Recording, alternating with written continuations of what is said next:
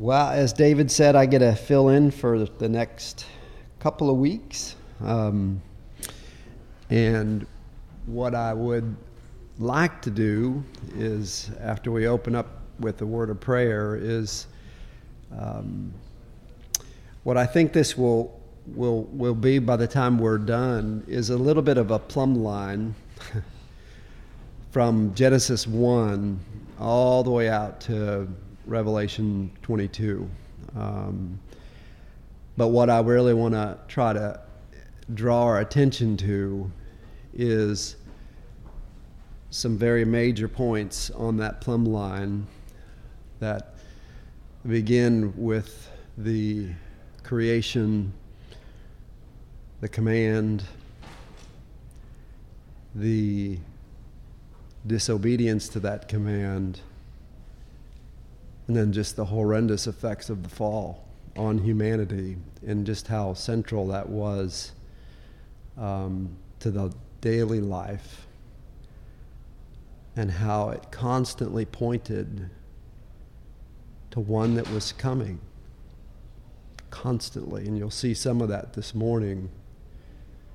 And then that one came with all the descriptions that scripture had given us. And he was killed, just as Scripture said he would be. But on the night before that dual purposed evening and morning, our Lord instituted the table that we now partake in. So that is the other major landing point. Um, so I've kind of captioned it the cup and the kingdom. And I think what you'll see is just how inextricably linked these two are throughout the entire ministry of the Lord and the scriptures. So, um, let me first ask any of you that enjoy reading. I have put all the text in the document. That's why it feels a little heavy. And I would call on you to just feel free. I'll ask if someone would like to read, and if not, I will. Or um, but first, let's open up with a word of prayer. Father, we thank you for this time and this privilege and this season that we are in, where we can gather together and we can not only look back on the creation and the promised one, foretold and reminded of but we can look back on your arrival into humanity and the unfolding of that time. And Lord, we can look back on that cross and know so much more about your blessed work on our behalf. And we can also look forward as the scriptures teach us so diligently, that there comes a kingdom, and it is a glorious kingdom. And so we just want to praise you this morning, settle our minds and clear our hearts and concentrate on you and your word and all that it has to teach us. And Lord, we just praise you and pray these things in your very precious name, our Lord Jesus Christ. Amen. So I want to just start with just reading um, from a text that we're very, very familiar with. Often when we celebrate the Lord's table, we will go to this text, but I want to draw your attention very carefully to the words um, that reveal so much about what is pregnant in this passage. This passage is incredibly filled with many things. Um, so let me just read it for you, and you see the emphasis I've put in in the text there on your um, second page, I believe. Luke 22, 14 through 20. And when the hour came, of course, you know we're in the upper room. Uh, and the humbling of the men has taken place as their pridefulness is continuing to swell. the Lord is continuing to show the true way to the kingdom by washing their feet. And Luke, the ever precise one, gives us this text. And when the hour came, he reclined at the table and the apostles with him, and he said to them, and I want you to think about this as you read this. How long has Jesus been waiting to have this Passover? Really? Ask yourself these questions when you study your scripture. How long has Jesus been waiting to celebrate this Passover? Don't think about it in human terms. think about it in terms of the eternal Son of God who was coming at this point in creation for this Passover. Because that thought just permeates everything else that he's going to say. And he said to them, I have earnestly desired to eat this Passover with you before I suffer. So there's an emphasis on this Passover versus all the other ones that have been instituted and celebrated. This Passover before I suffer. And then comes verse 16 For I tell you, I will not eat it until it is fulfilled in the kingdom of God. Now, there is what I mean by a pregnant verse. Just read that. Look at all that's packed into that verse. I will not eat it until. So, where does he point you to? A time in the future. This is transitional, but it is not consummation. It is a transition until it is what? Fulfilled, filled up, completed in the kingdom of God. So, whatever he's about to reveal to these men and institute this evening is not going to see its fulfillment, this Passover, until the kingdom comes. Which means we're in a period of waiting for something much, much more. Right? Which is part of the connection to David's lessons that he's been teaching us throughout. He's been kind of taking a microscope and moving us through. I'm taking up out of the microscope and kind of moving from end to end, right? And this passage just sets us up for that so beautifully. Until it is fulfilled in the kingdom of God. And he took a cup, and there is the cup. And I want you to concentrate on the cup. Is it one cup? Is it many cups? What is the cup filled with? Ask these questions when you're studying these passages like, what is with the cup? And then just go canvas your Bible, particularly about the cup, right? And he took a cup, and when he had given thanks, he said, Take this and divide it among yourselves. And then comes verse 18. For I tell you that from now on I will not drink of the fruit of the vine until the kingdom of God comes. So you start to see the picture very quickly when you slow down and read the text that there is an inextricable link between this Passover, a future Passover, and the kingdom of God, which we learned all about in Ezekiel, didn't we? And that is exactly the imagery the Lord is giving these men who were constant, along with the rest of Israel, about when is the kingdom coming? When is the kingdom coming? When is the kingdom coming? And you know what? We ought to be asking, when is the kingdom coming? When is the kingdom coming? Anticipating it. Because it is certain. Or the Lord is the lunatic that the unbelieving world would describe him to be here because they are inextricably linked. Verse 19 And he took bread, and when he had given thanks, he broke it and gave it to them, saying, This is my body, pointing right to that cross, which is given for you. And I'll just tell you, this ties directly to this cup. Make that connection. It ties directly to this cup for you. What is that all about, right?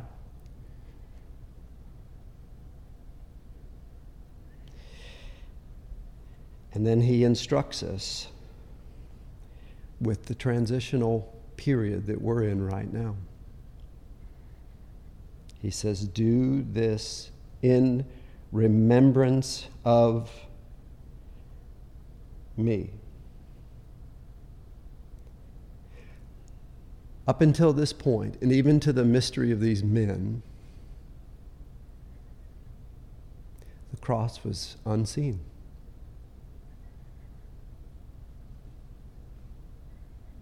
It was a mystery. It was revolting to Peter. it was unbelievable to the rest of the men. And amazingly, it was the desire of the heart of Israel, the cross was, to just crucify this man.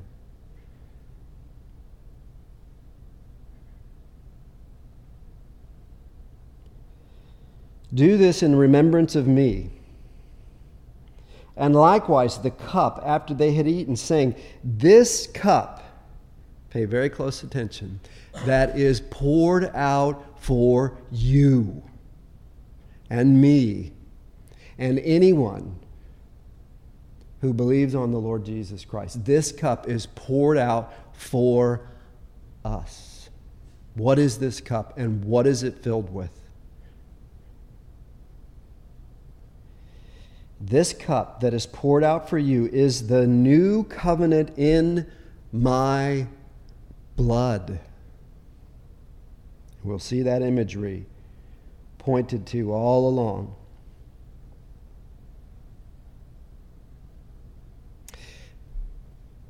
When you think about this text, when you think about this Passover, I want you to think about all the Old Testament saints, however many of them there were, who, in the midst of a wicked and sinful Israel, were faithfully, faithfully celebrating the Passover with the Lord. So, this Passover is a Passover that is the culmination of all those Passovers, because this, for this age, is the final Passover until it is restarted in the kingdom of God. And heaven, just like these men are watching this, saying, What is this? It is the Lamb. and now is the time for the cross.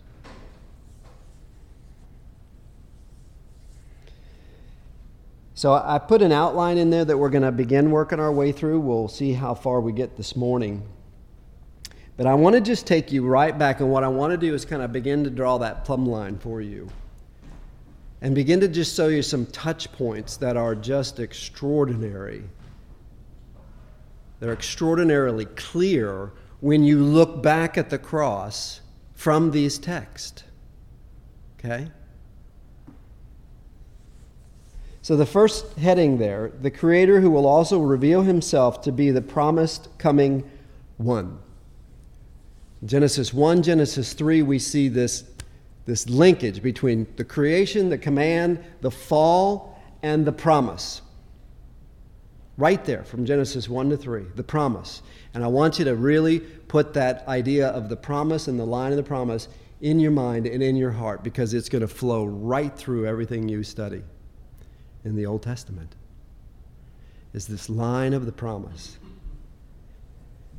So we see in Genesis 1 1 in the beginning, God created the heavens and the earth. And then we see this passage in Genesis 3:15 after the fall where God says, "I will put enmity between you, Satan, and the woman, and between your offspring and her offspring, dividing humanity into two groups your offspring and her offspring.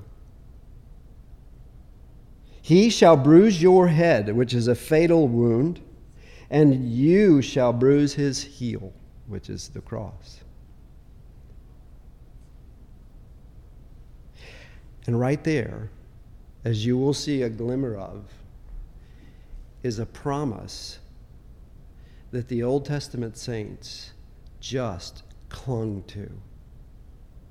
When is he coming? When is he coming? Who is he? How is he going to do what he's going to do? But he's coming because he's promised in Genesis 3:15.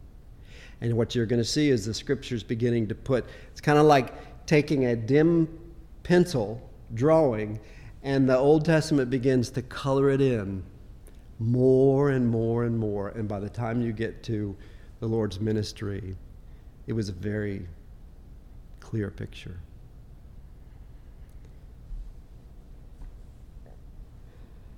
And you see that believer's hope leading to the cross. We've already looked at Genesis 3:15 which seeded it, but look at Genesis 5:28 and 29. Somebody want to read that for us?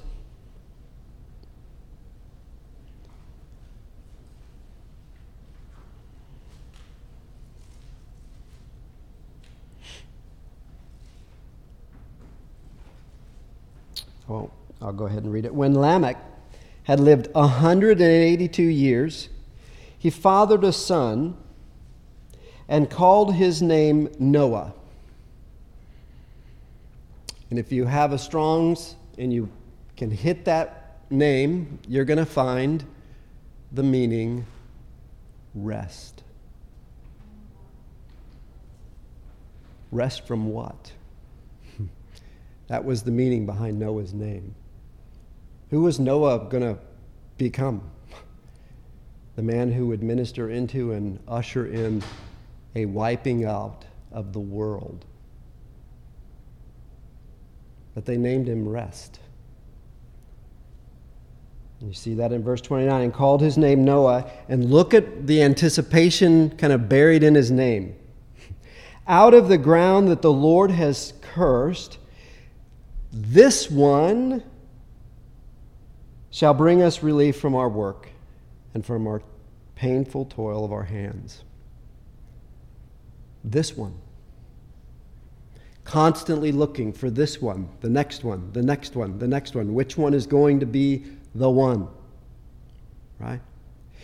If you back up to the beginning of chapter 5 of this book of Genesis, you, what do you see?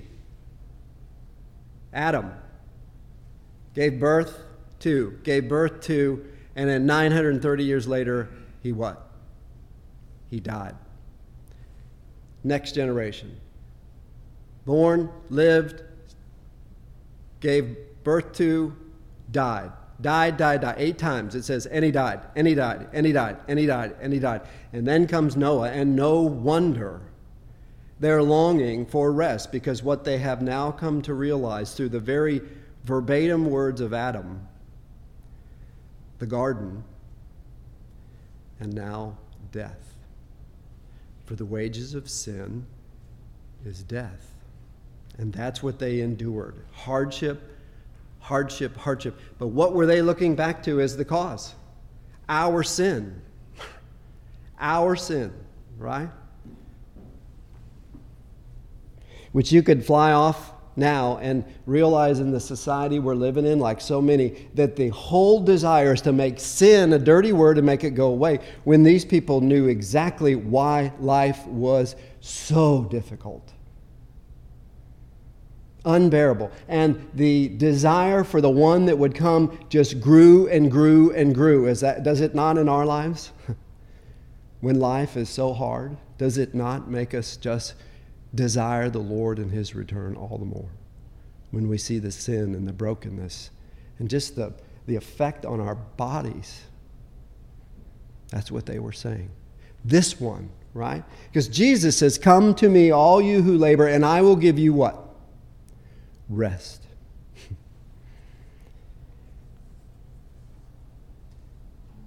And then, of course, we've already looked at Luke 22, which shows us how this promise of yet more comes out of the cross and lies ahead of us. But I want, to, I want us to look at a couple of the ways that the scriptures so precisely point to the cup and the lamb and the Passover and the sacrifice and the resurrection as you begin to color in with Scripture. Now, I won't ask anybody to read this one because it's a long one, but I want to just walk you through Abraham and Isaac and the pointer of a passing over through a substitute. Right? They had to, they had to wonder about how God was going to do this. We can look back at the Lord's cross, the Lamb on the cross, and we can see precisely how it is manifested in this passage, right? And just prior to this passage, what did Abraham tell the men that were with him and Isaac? I'm going to sacrifice to the Lord. And Isaac and I, we're coming back. What is that? That's a faith that we can't even begin to comprehend until we're tested that way. The Lord said, You're going to sacrifice Isaac. And Abraham knew the line of the promise was not going to be broken and that it was coming right through Isaac. And he trusted that God was going to raise him from the dead. That's faith. That's the faith of the Old Testament saints who were pointing, looking towards the coming one. And they knew there was a line of the promise that he was going to come through, which would be Israel. So you see those connections and why this Passover, that night in Luke 22, is so important. Right? So just listen to the imagery that these words give us. When they came to the place of which God had told him, Abraham built the altar there and laid the wood in order and bound Isaac, his son, who was 14 ish. Imagine that. Don't read this like a kind of a crazy story. This is a real man with a real son, with a real faith. And then Abraham reached out his hand and he took the knife to slaughter his son. He was here or maybe more precise, right? But the angel of the Lord called to him from heaven and said, Abraham, Abraham, and he said, Here I am again. This beautiful faith. And much like the consequence of our sin is pregnant within our sin, right? We also see that the blessings of our faithfulness are buried right in our faithfulness, right? Just like right here. Here I am, he said. Do not lay your hand on the boy or do anything to him, for now I know that you fear God, seeing that you have not withheld your son, your only son, from me. And at that moment, I'm pretty sure that Abraham filled a very unique relationship with his Father in heaven, with one exception. Abraham got to put the knife down.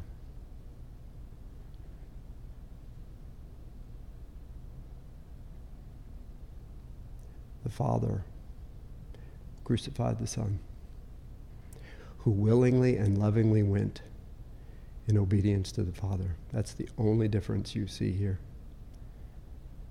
Abraham was tested and put the knife down. The Father crucified the Son, his only Son.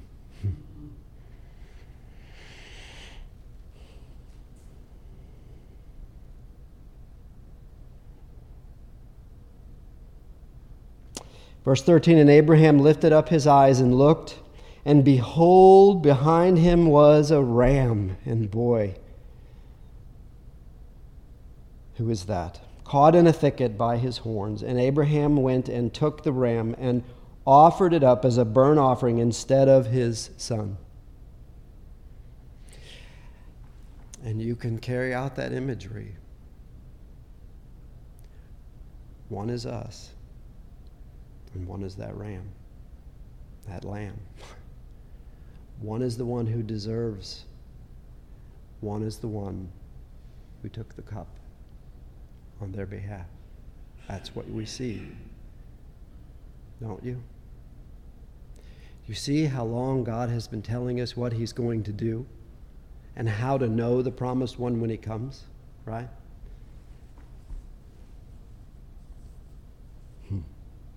Abraham called the name of that place, The Lord Will Provide.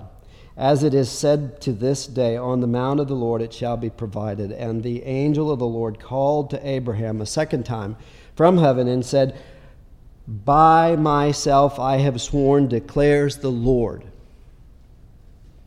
Because you have done this and have not withheld your son, your only son, I will surely bless you, and I will surely multiply your offspring as the stars of heaven and as the sand that is on the seashore. And your offspring shall possess the gate of his enemies. And Paul, if you go to Galatians 3 16, will make it very clear that that offspring, when he was writing to the Galatians, was clearly Christ, the offspring, the one the promised one, of which many would point to, and in one way or another manifest elements of. But there is the one. And Paul says, all the way back to this revelation to Abraham, it was Christ.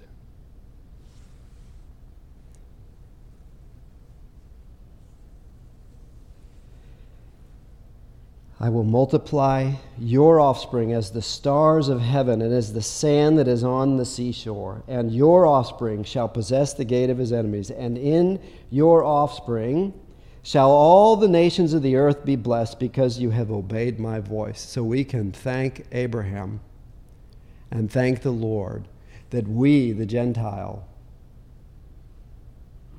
are partakers right along with the Jew who believe, right? We're going to get into the Passover a little more next week and some of the construct of that evening for the Jews over the many, many, many, many years that it took place.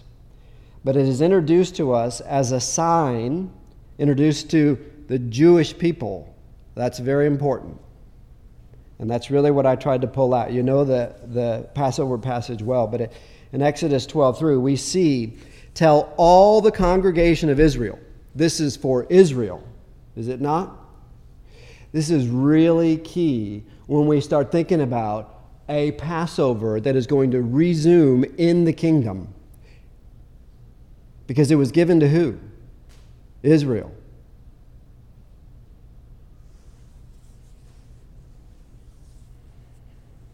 On the tenth day of this month, every man shall take a lamb according to their father's houses, a lamb for a household. And then we see this reference to the congregation of Israel again. For seven days, no leaven is to be found in your houses. If anyone eats what is leavened, that Passover will be cut off from the congregation of Israel, very specific to Israel. Whether he is a sojourner or a native of the land. So you see this pointing to this Passover that involves blood, that involves a passing over of sin for redemption. What does that point to? Do you, do you see how meticulous we should be with the scriptures today? That's what it teaches me. We should be so meticulous with these scriptures because Israel missed all of this. And what's amazing, they missed what comes next. You see the heading the prophecy of the Creator, the promised one, and the Passover substitute, all found in the suffering servant who would drink what I think is a commingled cup. It's a commingled cup. With the fullest expression of the world's hatred and the fullness of the divine wrath of God against the sins of his people. All of it were in that cup that Jesus drank. And it is amazingly foretold right here in Isaiah 53. So let's just take those two commingled components of this cup and look at them in Isaiah 53. It says, Who has believed what he has heard from us? And to whom has the arm of the Lord been revealed. Describing him, for he grew up before him like a young plant, and like a root out of dry ground, he had no form or majesty that we should look at him, and no beauty that we should desire him. And we can add, he had no place to even lay his head. And look at how the world viewed him in verse 3. Here comes the fullness of human hatred. He was despised and rejected by men, a man of sorrows and acquainted with grief, and as one from whom men hide their faces, he was despised, and we esteemed him not. Jesus talked about this this very same night, right on the heels of this Luke 22 passage where he says, If the world hates you, know that it has hated me before it hated you. If you were of the world, the world would love you as its own. But because you are not of the world, but I chose you out of the world, therefore the world, what? Hates you. Remember the word that I said to you a servant is not greater than his master. If they persecuted me, they will also persecute you. And if they kept my word, they will also keep yours. But all these things they will do to you on account of what?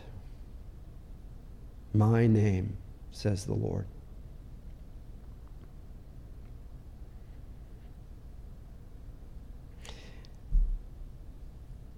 Friendship with the world is what to God? Enmity. because they do not know him who sent me.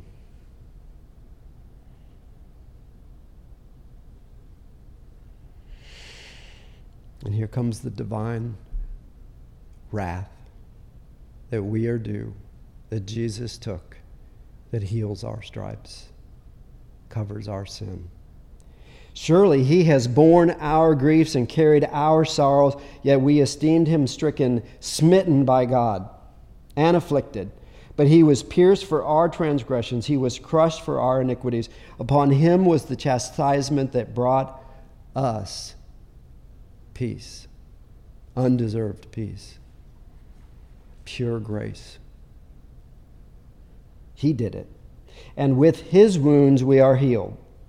So you see how this building just comes right to Isaiah 53 and says it all comes right into this one and it's still pointing to one who was going to come, all the way back to Isaiah, forward to the Christ's advent.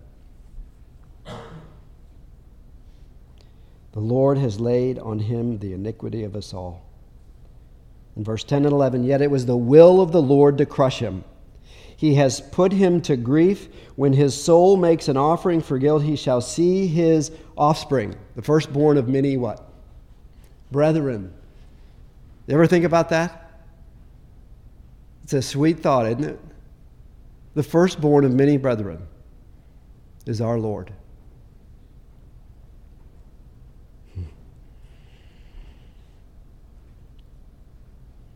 He shall see his offspring. Right back to Genesis 3:15. Right? your offspring, his offspring. Here they come.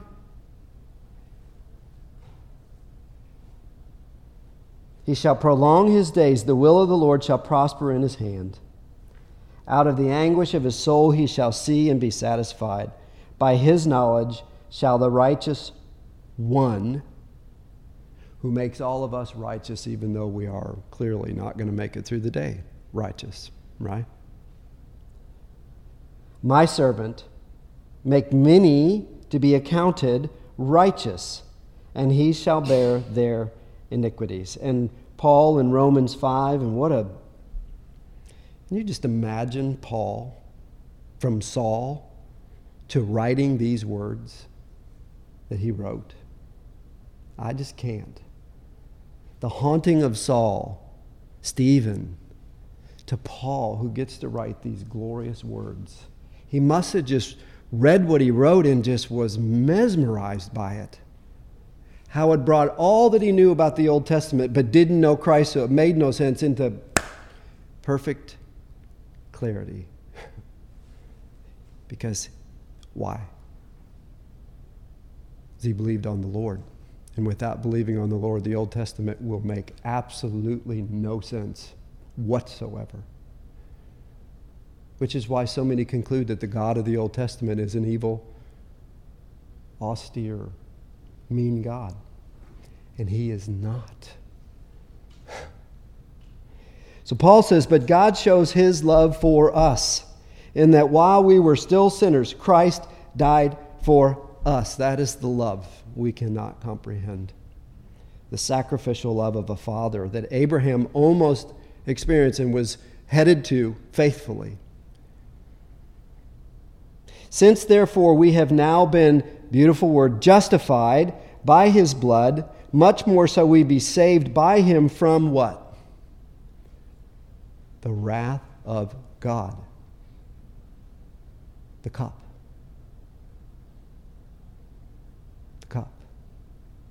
Exactly what it's pointing to. The cup we should drink. that Christ drank it for us. And he drank the divine wrath of God on our behalf, but he also drank the hatred of the world. And I want you to hang on to that thought because there is a continuing effect that he reveals to the disciples just before that upper room. And we'll get to that next week, Lord willing. But God shows his love for us in that while we were still sinners, Christ died for us. Since therefore we have now been justified by his blood, much more shall we be saved by him from the wrath of God. For if while we were enemies, do you see your life that way? I do. I can see the atrociousness of my false, self righteous religion. Humanity in its ugliest form, by the way religion apart from God. While we were enemies, we were reconciled to God by the death of his Son, this Passover lamb. Much more now that we are reconciled, shall we be saved by his life. More than that. That's a mate. So, everything that God did all the way to the cross is glorious and justifies us, but Paul says what? There's so much more. Just like the Lord said at the table, until it's fulfilled. Until, until. He's pointing to a future. And Paul is pointing to that same future where he says, More than that, we also rejoice in God through our Lord Jesus Christ, through whom we have now received, looking back, reconciliation. And then, of course, 2 Corinthians 5.21, For our sake he made him to be sin who knew no sin, so that in him we might become, shockingly, the righteousness of God. All because of this one who was promised and looked to, longed for, all the way throughout humanity. Right from Adam to Lamech, who named his son Rest, to the, the, the wanting of will the next one, will the next one, will the next one, when will he come, when will he come, when will he come? Because he's going to do something amazing to reverse what took place in the garden.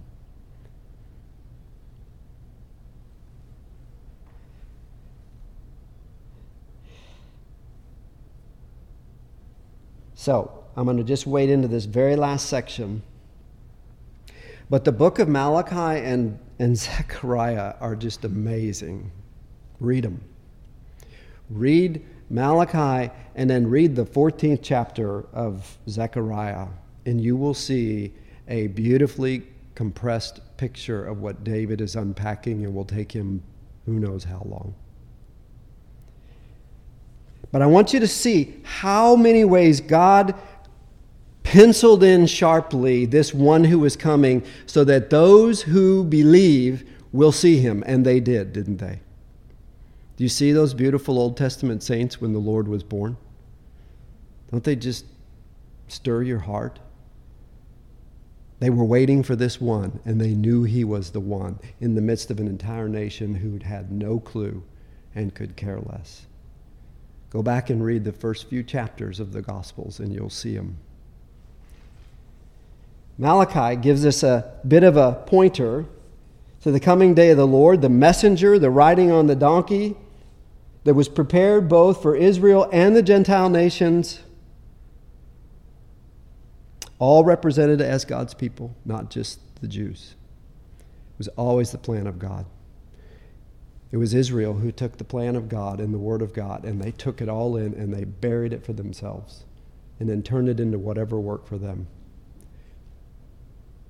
When it was supposed to be going out to the nations. And we'll see that very clearly. Malachi 3:1 Behold I send my messenger John the Baptist there he is and he will prepare the way before me didn't he isn't that exactly what he said? And the Lord whom you seek will suddenly come to his temple. Where was the first place Jesus showed up? In magnitude, the temple. And what did he do? He cleaned it out at the beginning and at the end. This was Malachi, 400 years before his arrival preparing the people of Israel. And the messenger of the covenant in whom you delight, behold, he is coming, says the Lord of hosts. Malachi 4 5 6. Behold, I will send you Elijah. And this really threw him, didn't it? The prophet before the great and awesome day of the Lord comes. And he will turn the hearts of fathers to their children, and the hearts of children to their fathers. And he did for many. But then you see the others, lest I come and strike the land with a decree of utter destruction. And he began that at 70 AD. And it is coming. Zechariah 9 9. Rejoice greatly, O daughter of Zion. Shout aloud, O daughter of Jerusalem. Behold, your king is coming to you. Righteous and having salvation is he, humble and mounted on a donkey, on a colt, the foal of a donkey. Three days before Jesus taught the Lord's table, he was sitting on that donkey and being praised, Hosanna. Just as the scripture said, 400 years ahead. And here's a glimmer of the future. Zechariah 2:11 and many nations shall join themselves to the Lord in that day and shall be my people and that would be us the church.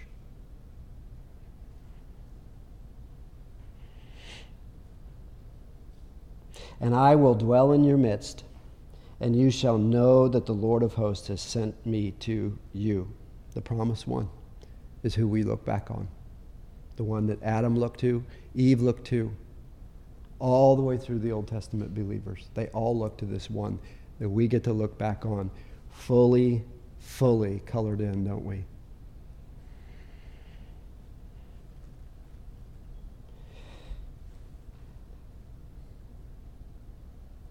So you'll see in the book of Zechariah, chapter 14, and we won't be able to get through all this without, so we'll pick that up next week. You will see the sequence that, that we have already seen in Ezekiel, in Daniel, and in Revelation, right? Zechariah 14, 1 and 2, we'll see the future plundering of Israel. 3 through 5, we'll see the Lord and his holy ones will return and defend Israel. 6 through 11, the Lord will restore Israel, and his living water shall flow from her. Remember Ezekiel 47? And how much time David spent on the fact that the rivers flow out of Jerusalem. You remember John 37 and 38? He who believes in me out of his heart will flow what? Rivers of living water. All the imagery. That the last prophet, who was the one, was pointing to. He was pointing to this Passover, an institution of this new covenant and the church. And we'll pick that up next week and dive back to that table and into the cups and the kingdom that lies ahead. So, thank you. Yes, sir. Looking at five D, Feast of Booths and Passover. Yeah.